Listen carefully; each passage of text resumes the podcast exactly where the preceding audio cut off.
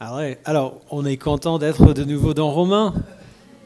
Euh, je sais qu'il y a, il y a euh, je ne vais pas mentionner de nom, mais je sais, je connais au moins certains d'entre vous qui sont arrivés ce matin en faisant mmm, oh, génial, Romains neuf, on est, toujours, on est enfin arrivés. Il y a d'autres parmi vous qui disent oh, bon sang, qu'est-ce, que, qu'est-ce qu'il va dire ? Tout va bien se passer, ne vous inquiétez pas. Le texte, comme vous avez pu constater, est extrêmement difficile euh, et potentiellement dangereux. Dans, euh, particulièrement dans notre contexte. Euh, on est euh, ce qu'on pourrait appeler une église réformée baptiste, je ne sais pas, ce n'est pas notre titre officiel, mais ça veut dire que nous, nous, nous adhérons à, à, à certaines doctrines formulées pendant la réforme protestante, euh, qu'on appelle souvent les doctrines de la grâce ou les doctrines calvinistes. Si vous n'êtes pas à l'aise avec cette étiquette, il n'y a pas de souci. Euh, je dis ça juste pour être précis, euh, pour que tout le monde soit sur la même page. Romains neuf est probablement le texte que les gens sortent le plus souvent quand ils essaient de défendre la doctrine calviniste. C'est un des textes que je sens moi-même le plus souvent, et pour de bonnes raisons. Mais, il faut dire un grand, grand, grand mais ici. Ce texte n'est pas tout d'abord un manifeste sur le calvinisme. Il n'est pas, euh, il n'est pas d'abord un manifeste sur la doctrine de l'élection même, euh, comme, on, comme, comme on dit, on appelle ça la doctrine de l'élection. On va parler de cette doctrine en plus de détails la semaine prochaine. Euh, donc si vous partez un peu frustré euh, ce matin, ne vous inquiétez pas, on va y arriver dimanche prochain. Mais le message principal de ce texte n'est pas en lien avec ça, ou n'est pas principalement euh, ça. Nous avons beaucoup de choses à voir aujourd'hui, donc je vais essayer d'aller vite. On va devoir bien réfléchir. J'espère bien que vous êtes euh, tous euh, caféinés, euh, parce que c'est, c'est, c'est lourd. Pour comprendre le message de ce chapitre, on doit se rappeler euh, ce qu'on a vu dans le livre jusqu'ici. Et, euh, et comme ça fait deux mois depuis qu'on est dans euh, Romains, je vais faire rapidement un, un résumé euh, rapide de, de ce qu'on a vu jusqu'ici. J'emprunte euh, le résumé des six, euh, de Mike Bird des six premiers chapitres euh, parce que, vous, comme vous me connaissez, vous savez que la brièveté n'est pas mon fort. Donc euh, voilà, je m'appuie sur lui pour être plus rapide. Euh, Paul écrit à l'église de Rome pour la motiver, pour le soutenir dans sa prochaine mission qui consiste à prêcher l'évangile en Espagne. Mais il écrit aussi pour aborder quelques situations spécifiques que rencontrait cette église. Tous les Juifs ont été expulsés de Rome pendant plusieurs années. Ils sont maintenant revenus à Rome. Et maintenant, les chrétiens juifs sont de nouveau mêlés aux chrétiens non-juifs qui géraient l'église dans leur absence. C'est ce qui est compliqué. Dans cette lettre, Paul essaie de les aider à avoir la même compréhension de l'évangile et de leur relation mutuelle. Il veut tous qui chantent à partir de la même partition, si on veut, si on veut le dire comme ça. Alors, il parle de son évangile au chapitre un, en disant que l'évangile de Jésus-Christ est la révélation de la justice de Dieu, c'est-à-dire de la, sa justice qui sauve. Paul poursuit après en montrant que les Juifs et les non-Juifs, quelles que soient les, euh, les idées reçues, euh, sont tous dans la même situation en ce qui concerne le péché. Nous sommes tous coupables devant Dieu. Les non-Juifs sont coupables à cause de leur ignorance et de leur immoralité flagrante qui existait dans la culture de l'époque. Et les Juifs sont coupables de leur immoralité aussi. Et en plus, sont coupables de leur incapacité de respecter l'alliance que Dieu a établie avec eux. Mais Dieu a révélé aux Juifs et aux non-Juifs sa puissance pour sauver par la foi en Jésus-Christ, qu'il a envoyé en sacrifice pour notre rébellion euh, contre lui, euh, ce qu'on appelle le péché. Paul dit que nous devons tous être comme Abraham, l'ancêtre de notre foi. Qu'on soit juif ou païen, circoncis ou incirconcis, euh, on hérite du salut de la même manière qu'Abraham l'a fait, par la foi. Alors après, au chapitre cinq, Paul élargit un petit peu son, euh, son propos et il parle de toute l'humanité, pas juste juifs et non-juifs de manière spécifique, mais tout le monde. Et il dit que nous sommes tous soit en Adam, comme il dit, soit en Christ. Euh, si on est en Adam, c'est-à-dire qu'on a hérité du péché d'Adam, euh, mais si nous avons la foi en Christ, on n'est plus en Adam, maintenant nous sommes en Christ. Nous sommes unis à, à, à Christ dans sa mort et nous sommes unis à Christ dans sa résurrection. Et en plus, si nous sommes en Christ, nous ne sommes pas seulement sauvés, mais nous sommes habilités par le Saint-Esprit pour le renouvellement et pour la transformation morale, pour ressembler à Christ. Ce qu'on ne pouvait pas faire, ce qu'on ne pouvait pas trouver dans la loi ou dans notre propre moralité à nous. Donc là, en gros, c'est les chapitres un à six. Et après, au chapitre sept, Paul dit que lorsque Dieu nous a sauvés, il nous a donné un nouveau cœur pour l'aimer, un nouvel esprit pour comprendre sa volonté et de nouveaux désirs qui s'alignent avec, avec ses désirs à lui. Ce que Dieu n'a pas fait, c'est nous donner un nouveau corps. Nous avons tous les mêmes corps qu'on avait avant de rencontrer euh, Christ. Nos natures humaines sont toujours vendues au péché, comme il dit dans le chapitre sept, verset quatorze. Nos corps sont toujours habitués au péché, et ils aiment ça. Et donc, quand l'Esprit entre et transforme nos cœurs, il commence, l'Esprit commence une lutte à l'intérieur de nous. L'Esprit euh, nous tire dans la direction de Dieu et de sa volonté, et nos corps, nos natures humaines, euh, nous tirent dans la direction du péché. Alors, je sais que certains d'entre vous ressentent cette lutte de manière très aiguë, et on en a parlé il y a, il y a deux mois. Vous avez l'impression que vous devriez obéir au commandement de Dieu, et même que vous voulez obéir au commandement de Dieu, mais qu'il y a autre chose en vous qui vous tire dans l'autre sens. Je sais que, que plusieurs d'entre vous se sentent coupables de cette réalité-là, alors que, Paul le dit, la lutte, c'est à cause de l'esprit. La lutte que vous menez, cette bataille à l'intérieur, c'est à cause de l'esprit. C'est une preuve que l'esprit est en nous et en, est en train de nous transformer. Sinon, on ne lutterait pas. C'est ce que Paul dit dans Romains un. Alors la question, c'est quel espoir est-ce qu'on a dans cette lutte ? La lutte contre le péché a des enjeux énormes. Alors comment vaincre le péché ? Comment mettre à mort le péché ? Au chapitre huit, Paul nous dit que si nous voulons être victorieux dans cette lutte contre le péché, il y a un certain nombre de choses que nous devons savoir avant tout. Tout d'abord, nous devons savoir que si nous sommes en Christ, il n'y a aucune condamnation pour nous. Quels que soient les péchés de notre passé, de notre présent ou de notre futur, il n'y a aucune condamnation pour nous parce que Christ a été condamné pour notre péché à notre place. Deuxièmement, nous devons savoir que l'Esprit Saint, qui a ressuscité Christ d'entre les morts, nous donnera la vie à nos corps mortels, ces mêmes corps qui sont toujours habitués euh, au, au péché et qui luttent contre l'esprit. Dans un, genre, franchement, dans un combat entre l'esprit de Dieu qui a ressuscité Christ d'entre les morts et mon pauvre petit péché à moi, qui est-ce qui va gagner ?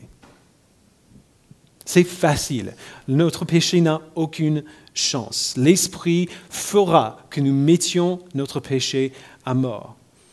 Et troisièmement, il fera cela en gardant nos yeux fermement fixés sur notre avenir, sur la gloire qui nous attend au retour de Christ. Alors, d'ici là, nous avons cette certitude absolue, puisque nous sommes en Christ, que absolument rien, même pas notre péché, ne peut nous séparer de son amour. Alors, vous voyez ce que Paul fait. Tout le monde sait que c'est risqué de faire de la musculation seule à la maison. Si le poids est trop important, euh, important, la barre peut tomber. On a tous vu des vidéos sur YouTube.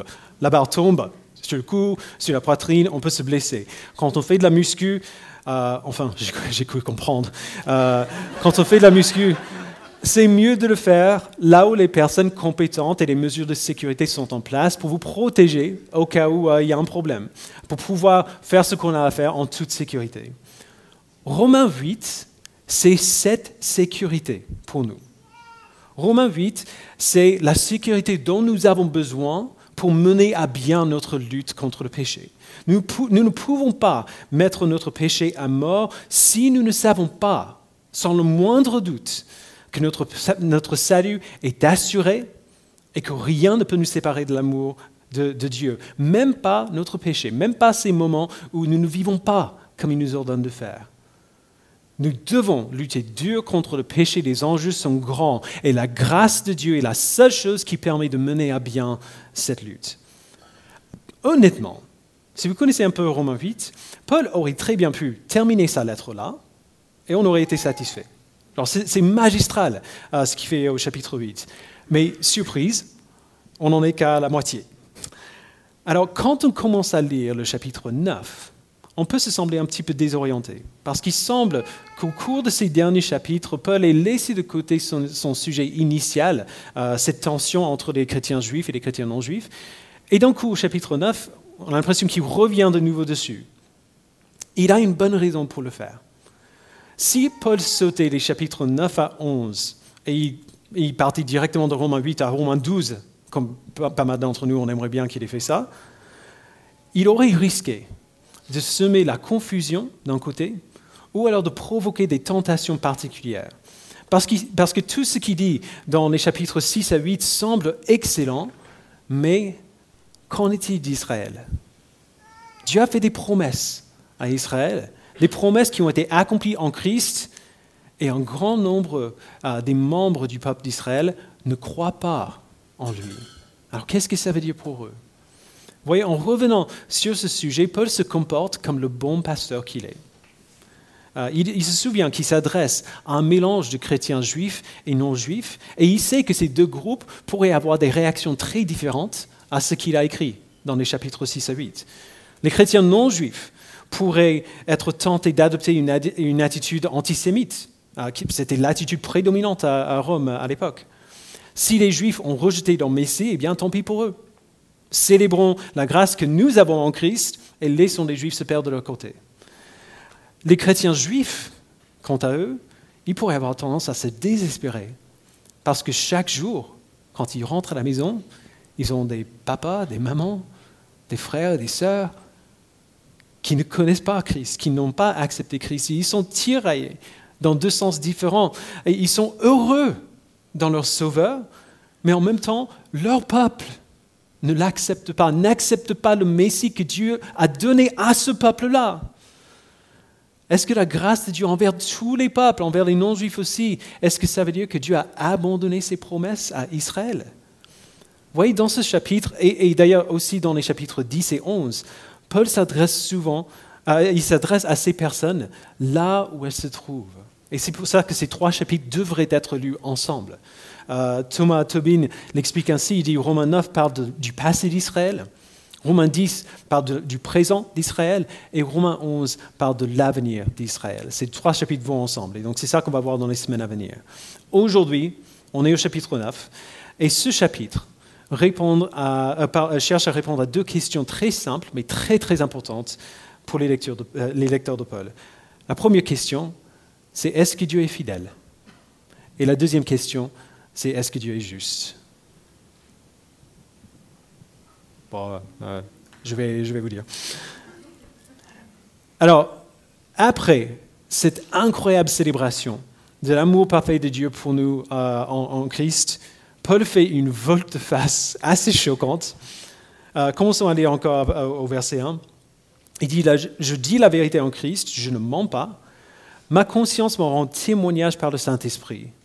J'éprouve une grande tristesse et j'ai dans le cœur un chagrin continuel. Alors, c'est un changement de ton radical de la fin du, de Romains huit.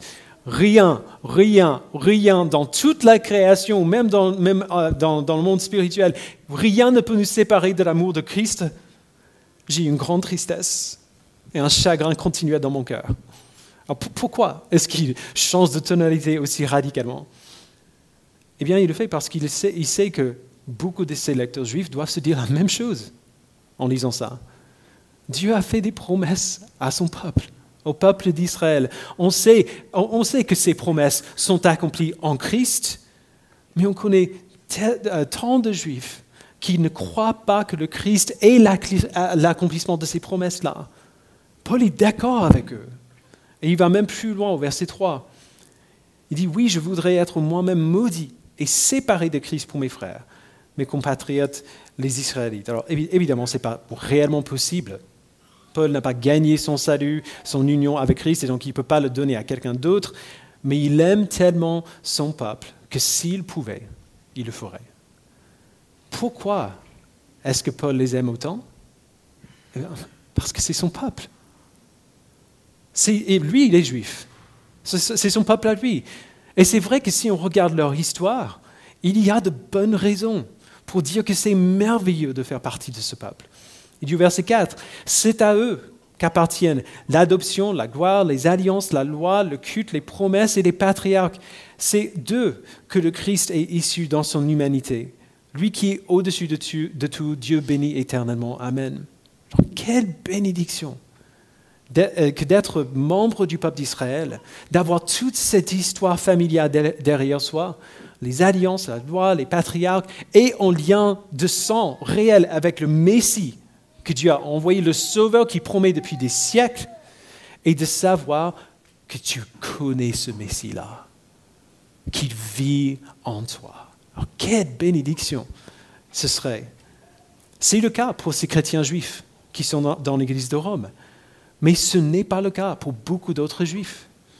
Et c'est déroutant, parce que les promesses de ce Messie, les promesses faites à Abraham, Isaac et Jacob, étaient destinées au peuple d'Israël. Enfin, c'est ce qu'on a entendu.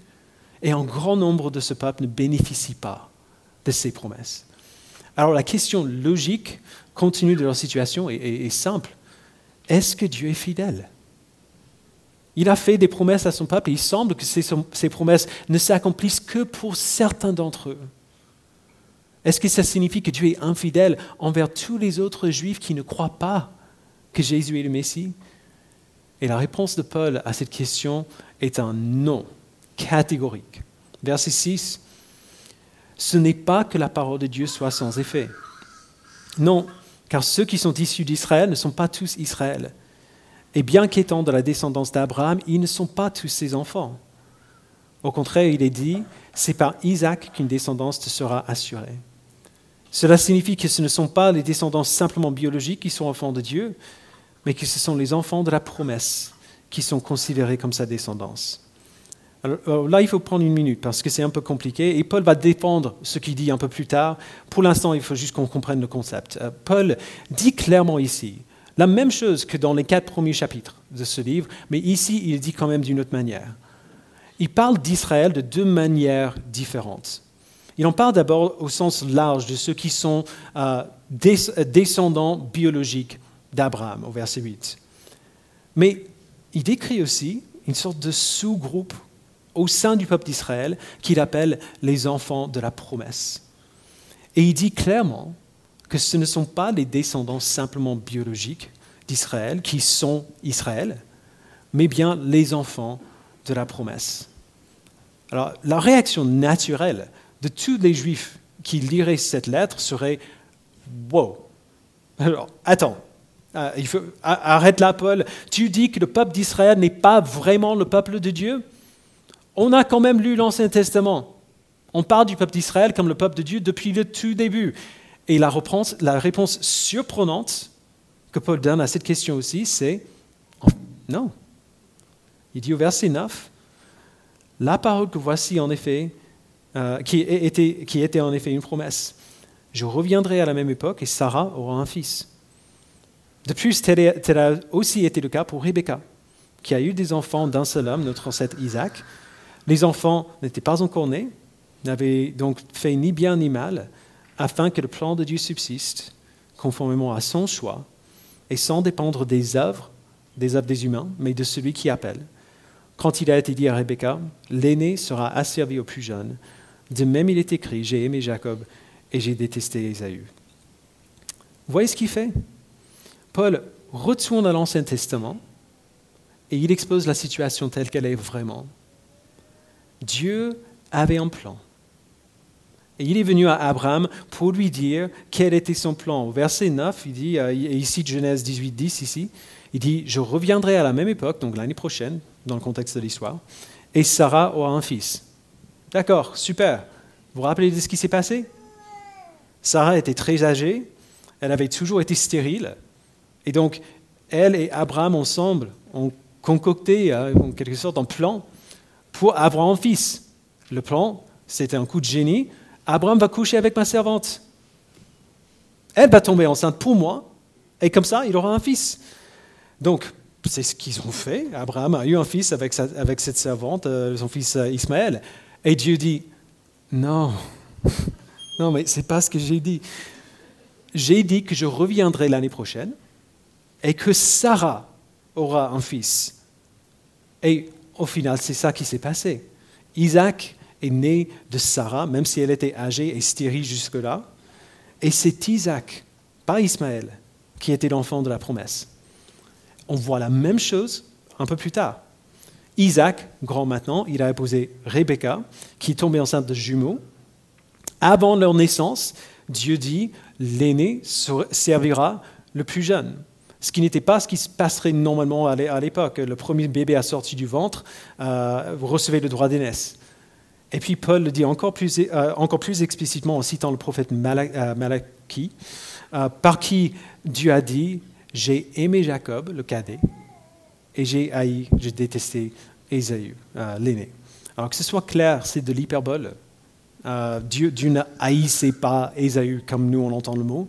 Il le dit comme ça pour montrer clairement qu'il a un plan. Il a un plan. Son plan consiste à accomplir ses promesses à travers des personnes spécifiques et de manière spécifique. Ismaël et Ésaü étaient tous les deux descendants biologiques d'Abraham. Mais la promesse de Dieu à Abraham ne devait pas passer par eux. Alors vous voyez dès le début, dès les premiers enfants d'Abraham, le fait d'être descendant biologique d'Abraham, de faire biologiquement partie de sa famille, ne fait pas de quelqu'un un bénéficiaire de la promesse. Dieu a des projets précis pour son peuple et c'est lui qui décide de la manière dont ces projets se réalisent. Et cela inclut l'intégration des non-juifs dans le peuple. Paul a parlé euh, au chapitre huit, euh, versets douze à dix-sept, de comment Dieu, nous, euh, nous, euh, nous les non-juifs, nous adopte comme ses enfants, nous appelle ses fils et ses filles par la foi en Christ, même si on n'est pas juif, même si on est des païens qui n'ont aucun lien, avec, euh, lien de sang avec Abraham. Alors, c'est une idée choquante et c'est pourquoi Paul revient encore à l'Ancien Testament pour montrer que ça aussi, ça a toujours été le plan de Dieu.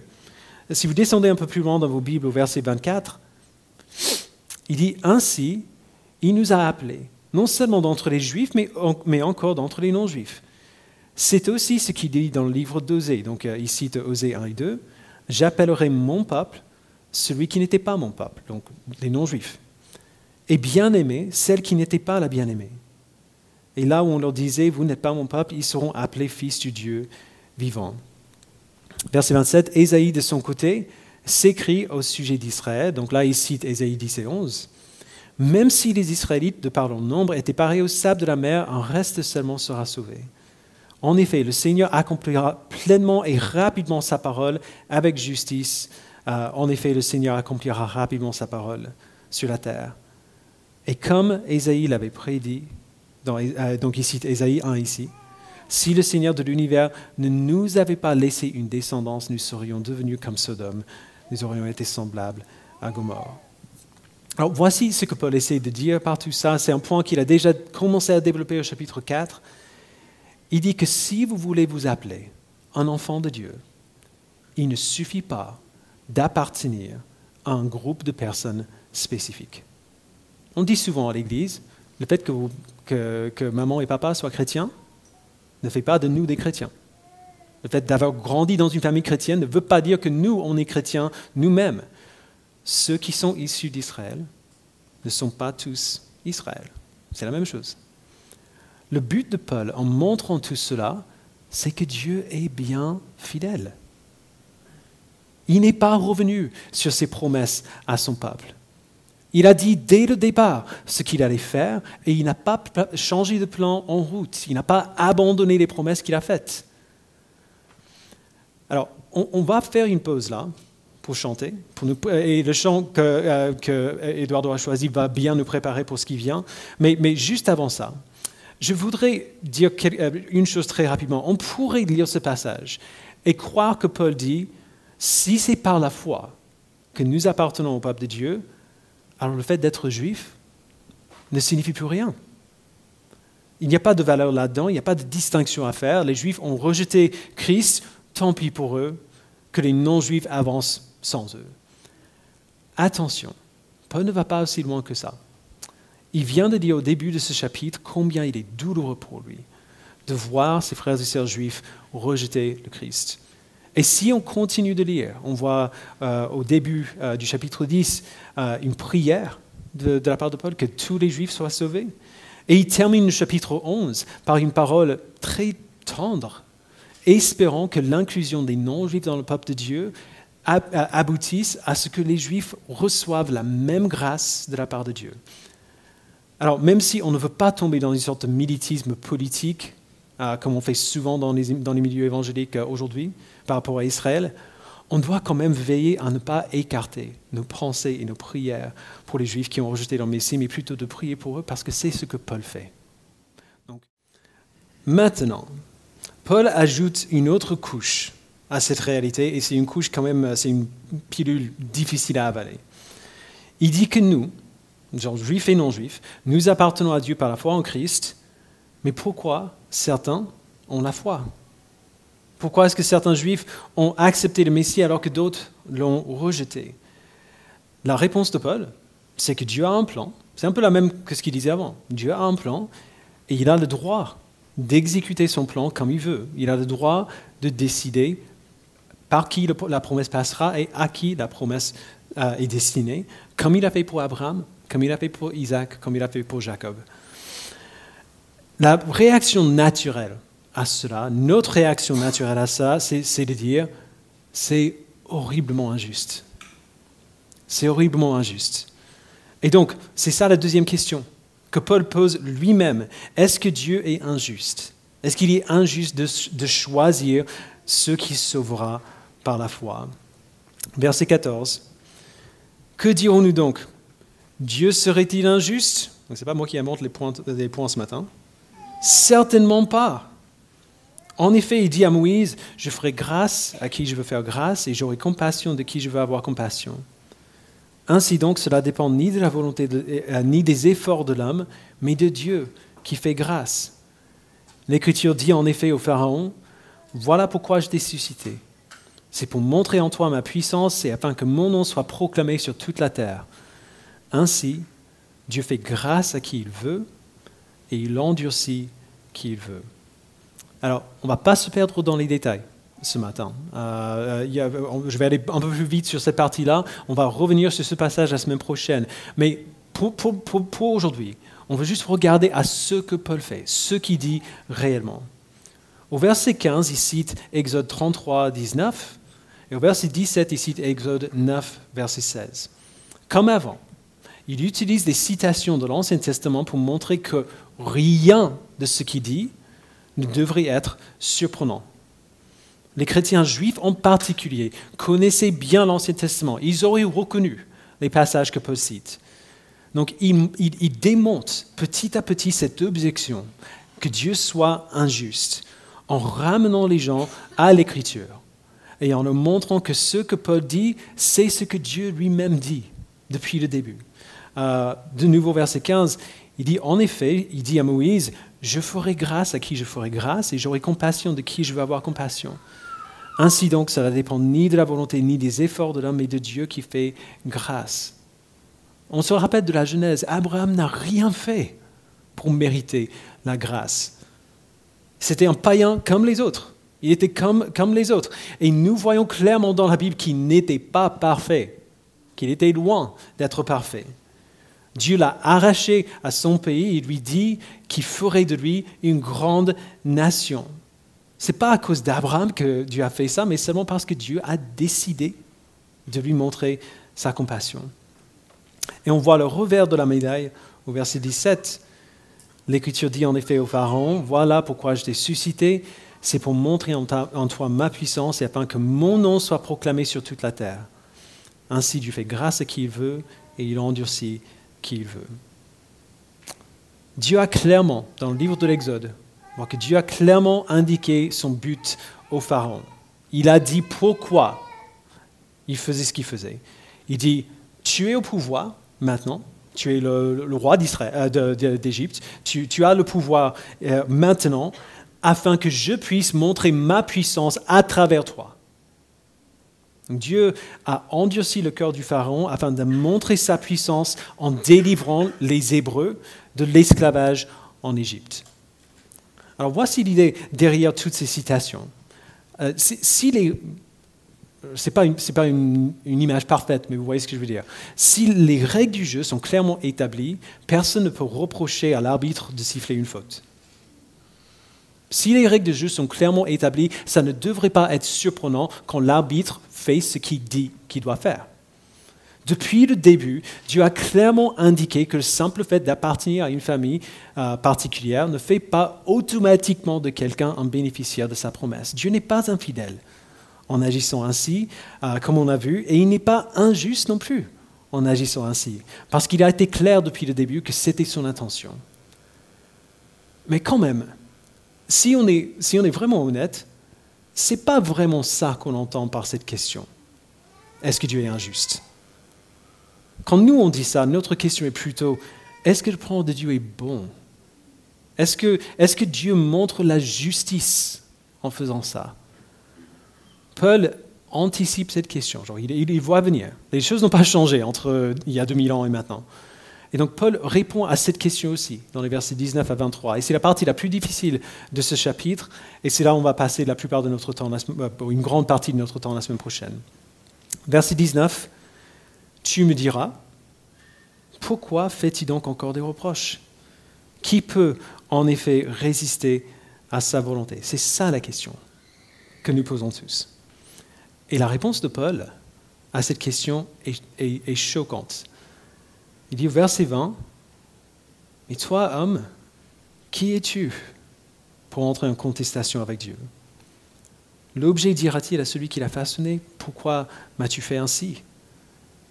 Le potier n'est-il pas le maître de l'argile pour faire avec la même pâte un ustensile d'un usage noble et un ustensile d'un usage méprisable? Que dire si Dieu, voulant montrer sa colère et faire connaître sa puissance, a supporté avec une grande patience des vases de colère tout prêts pour la perdition. Et que dire s'il a voulu faire connaître la richesse de sa gloire envers des vases de compassion qu'il a d'avance préparés pour la gloire. » On a beaucoup de mal à accepter ce passage. Et c'est pour ça que genre, si vous avez l'occasion, si vous avez la Bible devant vos yeux, c'est très important que ce n'est pas moi qui dis ça. Alors que c'est écrit noir et blanc et c'est bien traduit dans la plupart de nos traductions. On a beaucoup de mal à accepter que les règles qui s'appliquent à nous ne s'appliquent pas nécessairement à Dieu. Si nous décidions, un autre exemple, de faire tout notre possible pendant toute notre vie, il y a des gens qui font ça, pour que tout le monde nous voit et nous adore, ce serait de l'orgueil, parce que nous sommes des êtres humains imparfaits. Et aucun d'entre nous n'est digne d'être adoré par le monde entier. Mais Dieu n'est pas un être humain. Il n'est pas un être humain comme nous. C'est le créateur des êtres humains. Lorsqu'il porte un jugement, ce jugement est parfaitement éclairé, parce qu'il est omniscient, il sait toutes choses. Et ce jugement est bon, parce que Dieu est bon. Il est le seul être qui est digne de gloire. Il est le seul être qui est digne d'être craint, d'être exalté, d'être adoré. Quand il fait des choix pour manifester sa colère ou sa puissance, ce n'est pas injuste. C'est parfaitement approprié parce que lui est le seul qui mérite ce genre de reconnaissance-là. Alors vous voyez la question que nous posons tous, est-ce que Dieu est juste ? N'est pas la bonne question. Et c'est pour ça que Paul ne, ne nous donne pas une réponse directe. Mais il nous dit plutôt, mais nous, des êtres humains pécheurs que nous sommes, qui sommes-nous pour poser cette question-là? La question que se pose, euh, la plus, euh, que, que, que se pose la plupart des chrétiens juifs et non-juifs de Rome, c'est est-ce que Dieu, euh, pour, pourquoi est-ce que Dieu ne sauve pas tout, euh, tout Israël? Est-ce que Dieu est injuste en ne pas sauvant euh, tout Israël? Notre version de la question d'aujourd'hui, c'est pourquoi est-ce que Dieu ne sauve pas tout le monde? Ce n'est pas la bonne question. Une partie de Paul veut, répondre, veut poser cette question aussi, clairement, parce qu'il il aime son peuple. Mais ce n'est pas la bonne question. La bonne question est plutôt pourquoi est-ce que Dieu sauve qui que ce soit? Pourquoi est-ce que Dieu sauve qui que ce soit? Le verset vingt-trois devrait nous interpeller. Que dire s'il a voulu connaître la richesse de sa gloire envers des vases de compassion qu'il a d'avance préparés pour la gloire, pourquoi est-ce qu'il y a des vases de compassion? Si les vases dont il parle, c'est des gens qui se sont rebellés contre lui et ne, et ne voulaient rien avoir avec lui. Ce n'est pas normal qu'il y ait de la compassion qui reste pour des gens comme ça. Nous, on ne ferait pas ça. Nous, on n'aurait pas cette compassion pour des gens qui se sont clairement déclarés nos ennemis. Pourquoi est-ce que Dieu sauve qui que ce soit? Paul vient de passer huit chapitres à nous montrer à quel point notre salut est stupéfiant, que nous soyons juifs ou non. Et la raison pour laquelle le, le, le grand crescendo qu'on a vu à la fin du chapitre huit est tellement inspirant, genre, la raison pour laquelle euh, euh, les, les chrétiens reviennent sans cesse sur ce chapitre pendant toute leur vie, et que c'est le passage préféré pour peut-être quatre-vingts pour cent des chrétiens, c'est que nous avons le sentiment, quand on lit ça, que les choses ne devraient pas être comme ça. Ce n'est pas normal qu'on reçoive une telle grâce. Ce n'est pas normal que Dieu agisse ainsi envers nous. Les pécheurs ne méritent pas la grâce d'un Dieu qui est juste. Les pécheurs méritent la punition de la part d'une grâce, d'un Dieu qui est juste. Mais ça aussi, ça fait partie des droits que Dieu se réserve en tant que créateur souverain de toutes choses. Il est juste et sa colère contre le péché est juste. Mais puisqu'il est le créateur, il peut faire de sa création ce qu'il veut, y compris mettre en œuvre un plan pour sauver des pécheurs qui ne le méritent absolument pas. Il a le droit de faire ça s'il veut. Même si ce n'est pas logique, même si nous, on ne ferait pas la même chose. Il a le droit de nous sauver s'il veut. Et c'est ça qu'on doit garder en tête. C'est ça le message de Romains neuf. Même si un grand nombre du peuple d'Israël n'est pas accepté le sauveur que Dieu avait promis de leur envoyer, Dieu n'a pas rejeté son peuple. Il est fidèle, il est juste, parce que lui seul est Dieu. Et à chaque étape, il a fait exactement ce qu'il avait dit, de la manière dont il avait, dont il avait dit. Et son plan, du début à la fin, est grâce pour son peuple. Si Paul raconte tout ça à l'église de Rome, c'est parce qu'il sait que ces chrétiens sont chaque jour à côté des personnes qu'ils aiment, qui semblent tellement proches du salut, mais qui ne l'obtiennent pas. Paul sait qu'il leur serait facile de se désespérer, de, dé, de désespérer de ces gens qu'ils aiment. Et il veut que cette Église sache que lui, Paul, il ressent la même chose. Il est rejoint. Mais en même temps, il veut que cette Église se repose dans cette confiance solide que Dieu est absolument fidèle de faire ce qu'il a promis de faire et que tout ce que Dieu fait est juste. Alors je sais que parler d'Israël le temps pourrait nous sembler un petit peu théorique euh, pour nous aujourd'hui. Euh, plusieurs, sinon la plupart, je ne connais pas tout le monde ici, euh, la plupart d'entre nous probablement n'ont pas de parents ou de voisins juifs. Euh, voisins peut-être, mais, mais mes parents peut-être pas. Alors quand même, on pourrait se demander pourquoi nous, on a besoin de savoir tout ça. Pourquoi est-ce que nous, on a besoin de connaître, de, de comprendre la fidélité de Dieu envers, euh, envers, envers les Juifs de l'époque de Paul? Il y a plusieurs raisons, et on va en explorer euh, plus euh, la semaine prochaine, mais en voici une au moins, et on va terminer avec ça. Revenons de nouveau aux promesses de, de Romains chapitre huit, qu'on a vu il y a deux mois. Verset un, je ne vais, vais pas les mettre sur l'écran, mais verset un, il n'y a aucune condamnation pour ceux qui sont en Jésus-Christ. Verset onze, « Si l'Esprit Saint qui a ressuscité Christ d'entre les morts vit en nous, il donnera la vie à nos corps mortels par son Esprit pour, faire mettre à mort, pour mettre à mort notre péché. » Verset quatorze, « L'Esprit qui vit en nous, c'est la preuve de notre adoption. Par lui, nous n'appelons pas Dieu simplement Maître ou Seigneur, nous l'appelons Père. » Verset dix-huit, « Les souffrances de, ce, de, de cette époque, de ce temps présent, ne sont même pas dignes d'être comparées à la gloire qui nous attend. » Versets trente-sept et trente-huit, « Dans toutes ces choses, dans toutes ces souffrances, nous sommes plus que vainqueurs par Jésus-Christ, parce que rien ne peut nous séparer de son amour. » Ce sont des promesses merveilleuses, évidemment. Et c'est pour ça qu'on revient sans cesse à, à Romains huit. Mais voici ce qu'il faut comprendre. La souveraineté de Dieu que Paul décrit dans Romains neuf, c'est le fondement sur lequel les promesses de Romains huit sont basées. La souveraineté de Dieu qui décrit dans Romains neuf, la souveraineté de Dieu, le droit qu'il a de faire ce qu'il veut, comment il veut, c'est le fondement sur lequel les promesses de Romains huit se basent. Si Dieu n'est pas Dieu, si Dieu n'a pas l'autorité et le pouvoir d'accomplir son plan comme il veut, alors nous n'avons aucune assurance que ces promesses soient réellement dignes de confiance. Vous comprenez ça? Nos enfants, quand ils passent, bah, bah, tous les enfants, quand ils passent euh, dans la rue, ils voient quelque chose qui... Ou si on est sur l'autoroute et on passe des panneaux euh, vers l'est euh, qui indiquent euh, Disneyland, les enfants, euh, à chaque, euh, presque à chaque fois qu'ils voient... Maman, papa, Disneyland, est-ce, est-ce qu'on peut y aller? Genre, nous, on n'a pas de ressources illimitées. C'est cher, Disneyland. Et donc, qu'est-ce qu'on dit? Ah ben, on essaie d'être quand même euh, enthousiaste comme eux, mais ah, peut-être, on verra.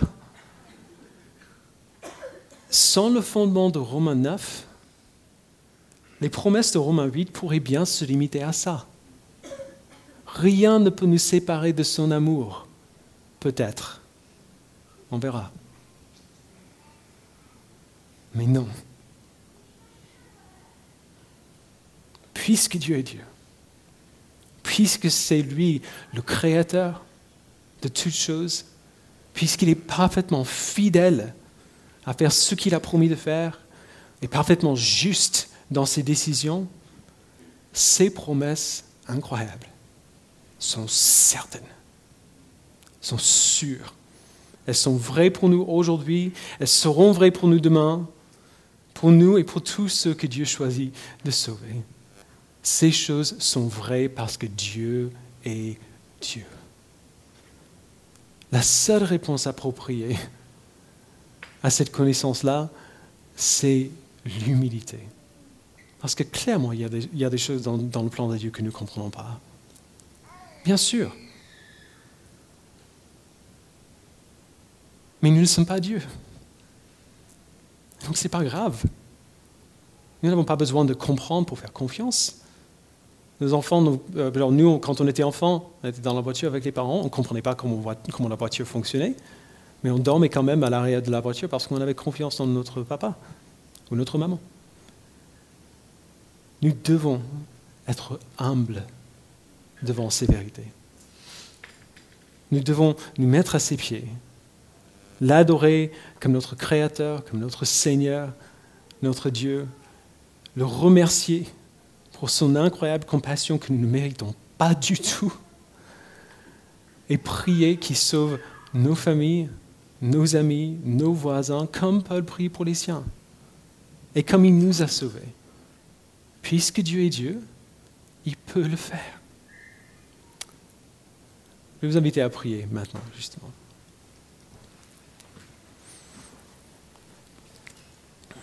Paul, nous, euh, pardon, Paul, Paul, je dis Paul euh, si, tellement de fois. Père, nous te remercions tellement pour euh, des textes difficiles comme celui-ci. On n'a peut-être pas envie de te remercier pour, euh, pour ce chapitre ce matin, mais tu sais bien que pour plusieurs personnes ici, euh, ils sont peut-être perturbés par les textes qu'on vient de lire. Et donc tu sais le choix qui est devant eux, maintenant. On ne peut pas faire comme si on n'avait pas vu ce texte. On ne peut pas faire comme si ce texte n'apparaissait pas dans la Bible. On ne peut pas faire comme si le texte n'était pas plutôt clair. Parce que la partie la plus difficile de ce texte est la partie la plus claire aussi. Et donc je prie, Père, que tu leur donnes le courage de faire le choix nécessaire, de ne pas faire comme si ce texte n'existait pas, de ne pas perdre confiance dans la, dans la vérité de toute la Bible, parce qu'il y a une chose qu'on a du mal à accepter, mais que nous puissions tous nous placer devant toi, même si, même si on a du mal à le faire ce matin, nous placer devant toi et peut-être dire « Je ne comprends pas pourquoi ce que tu dis ici est une bonne nouvelle. Mais je sais que tu es bon. Je sais que tu es fidèle. Je sais que tu es juste. Alors même si je ne le comprends pas, je te fais confiance. Et je prie surtout, Père, que s'ils font ça, que tu permettes à cette, à, à, à cette vérité de ta souveraineté sur toutes choses, y compris le salut de ton peuple, puisse devenir pour eux la, la, le, le, le fondement stable et solide sur lequel ils peuvent tenir, qui puisse être ancré dans cette confiance incroyable que tu nous donnes, de savoir que, tu, que ce n'est pas à nous de faire en sorte que ça marche, que c'est ton plan à toi, que c'est toi qui décides comment ton plan s'accomplit. Et c'est parce que tu es souverain pour accomplir ce plan que toutes tes promesses sont dignes de confiance si nous plaçons notre foi en toi. Aide-nous, Père, à répondre à ce texte ce matin avec humilité et avec reconnaissance. Au nom de Jésus-Christ, nous prions. Amen.